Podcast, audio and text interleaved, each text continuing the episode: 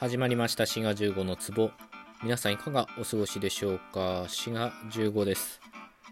今回はなんと牧村麻子さんことマキムさんからお便りをいただいたんで。うん。逆か？マキムさんこと牧村麻子さんからお便りをいただいたんでそちらを読み上げたいと思います。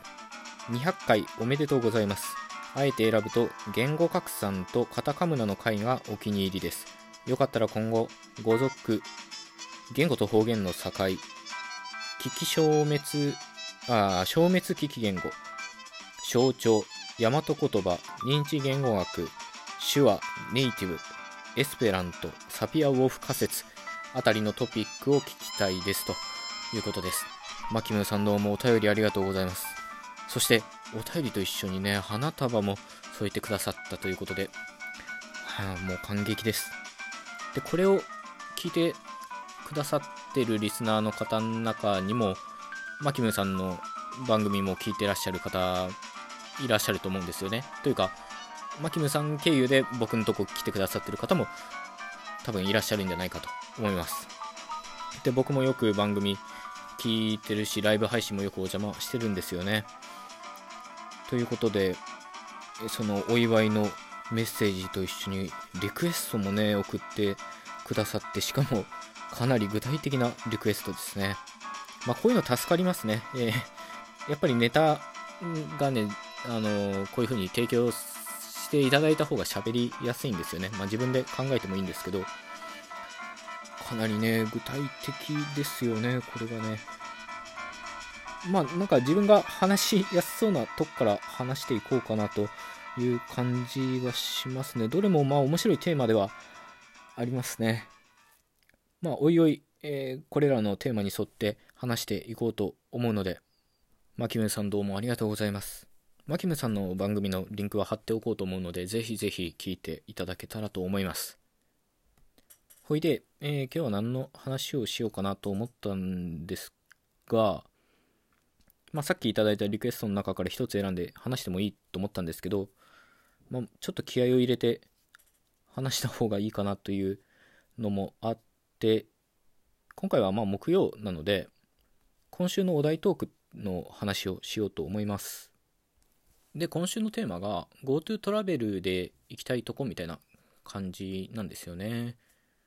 で、これはね、あの、決まってるんですよ、僕。そんな遠出ではなくて、まあ、近場でいいやって感じなんですよね。というのも僕は都民なんですけどもっと楽しもう東京東京っていうキャンペーンがあるんですよね。でこれは都民が都内を旅行する時に対象となってで1泊5000円助成金が定額の助成金がもらえるっていうまあものなんですよね。で一応対象となってる期間っていうのは年度末みたいですね。3月31日までってことで。で、僕はそのキャンペーンを使ってですね、まあ、今月中に1泊、まあ、旅行ってほどでもないですけどね、まあ、1泊してこようかなと考えています。どうなんだろうな。都内はそういう事業があるんですけど、他の都道府県もあったりすんのかな都道府県じゃねえか。道府県か。まあいいや。まあ都内といっても色々ありますからね。都心に近いとこから奥多摩までね。まあこれを機にね、ベターな観光地とか行ってみようかなと思いますね。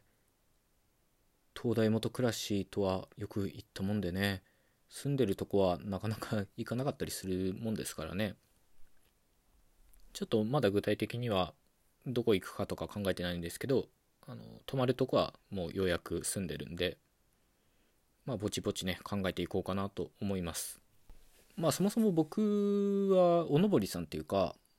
まあ、上京してきた口なんですよね。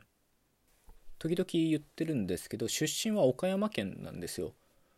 で高校卒業と同時に、まあ、上京してきたっていう感じなんですよね。でずっと東京に対する憧れはあったんですよね。で、これはね、あの東京で生まれ育った方にはなかなかわかんない感覚だと思うんですよね。ただねやっぱ地方の人間としてはね、まあ、人に当然よりますけど僕の場合はやっぱその東京に対する憧れっていうのはあったんですよね。というのがねあれは小学校の時だったと思うんですけど状況っていう言葉を初めて知った時に大人になってこう自分の人生を誰かに語りかける時いやこのタイミングで俺上京したんだよって言いたいなと思ったんですよ。状況っていう言葉をこう使ってみたいと。思ったのが理由でまあ最初の原動力はそれだったんですよね。でそれで東京にやってきたんですよね。まあ状況ってそもそも京都に行くことですけどまあもう意味合い変わっちゃってますよね。大体東京都って東の京都ですからね。まあそれはいいとして、まあ、きっかけってかなり些細なことだったんですよ。状況っていう言葉を将来使ってみたいっていうのがあってでそっからうんそれが理由となってっていうかなんだろうな、まあ、大学も都内の大学に進学しましたし結果としていろいろ人生をね左右することになってるんですよね。でこれってねかなり人生の本質っていうか生きていく上でなんか大事なことな気がするんですよ。っていうのがきっかけって何でもいいってことですね。大層な目標を立てて頑張って大学行くのも僕みたいに状況っていう言葉が使ってみたいからって言って大学行くのもなんかあんま変わんないっていうか出てくる結果はまあ一緒なわけですよね見た目の上では。で多分ねそういうしょうもないことの方が長持ちすると思うんですよ。仰々しい熱い目標を立てるよりもね。僕大学も今言ったように状況っていう言葉が使いたいっていうそういう軽い動機だったんですけど高校もねかなり軽い動機だったんですよ。学ランが嫌だったから学ラン以外の高校にしたっていうだけなんですよね。っていうのが中学3年間ずっと学ランだったんでまあ、親としてはそのまま学ランき潰した方がまあ良かったんでしょうけど僕はもう学ラン飽きちゃったんで、まあ、ブレザーの高校がいいなと思ってでそこから逆算して志望校を決めたんですよね。でこれもおそらくその高校に入りたくてすごい大層なね目標を立てて頑張った人も友達もいたと思うですけど逆に僕みたいにね学ラン来たくないからっていうかなり消極的な理由で入学した者もいると。で、まあ見た目の結果は一緒なわけですよね。でもまあ結果としては、まあ人生を左右することになってて、まあ何が言いたいのかというと、えー、よくわかりませんが、まあ割としょうもないというか軽い気持ちの方が、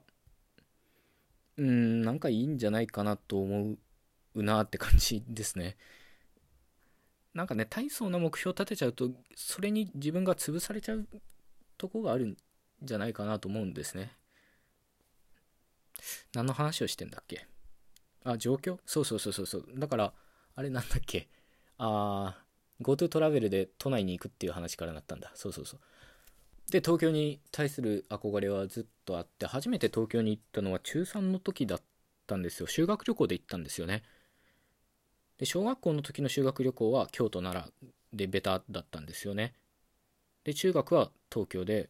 まあその時の感動っていうのかな。まあ覚えてますね。まずね電車が揺れないっていうのがすごいなと思いましたね。立っててもつり革持たなくてもやっていけるんだって。いうのと山が全然ないっていうことですね、まあ、埋め立て地ばっかのとこを行ったりしたんで修学旅行は。お台場とか、まあ、余計にでしょうけどあ全然山がねえやって思いました。なので今回の GoTo トラベルで、まあ、都内を観光するってことなんでまあことなんでって自分で決めたんですけどちょっとねその頃の初めて東京やってきた時の気持ちとか上京っていう言葉を使いたいと思ってた小学校の頃をね思い出して都内を観光してみようかなと思います。うんなんかいい感じの話にまとまりましたね。喋ってるうちに。ただね、最近寒くなってきちゃったんで、風邪ひかないようにね、体調崩すとほんと何もかもつまんなくなっちゃうんで、えー、それは気をつけようと思います。というわけで、えー、最後まで聞いていただいてどうもありがとうございました。よろしかったら番組フォローお願いいたします。ではまた次回、ごきげんよう。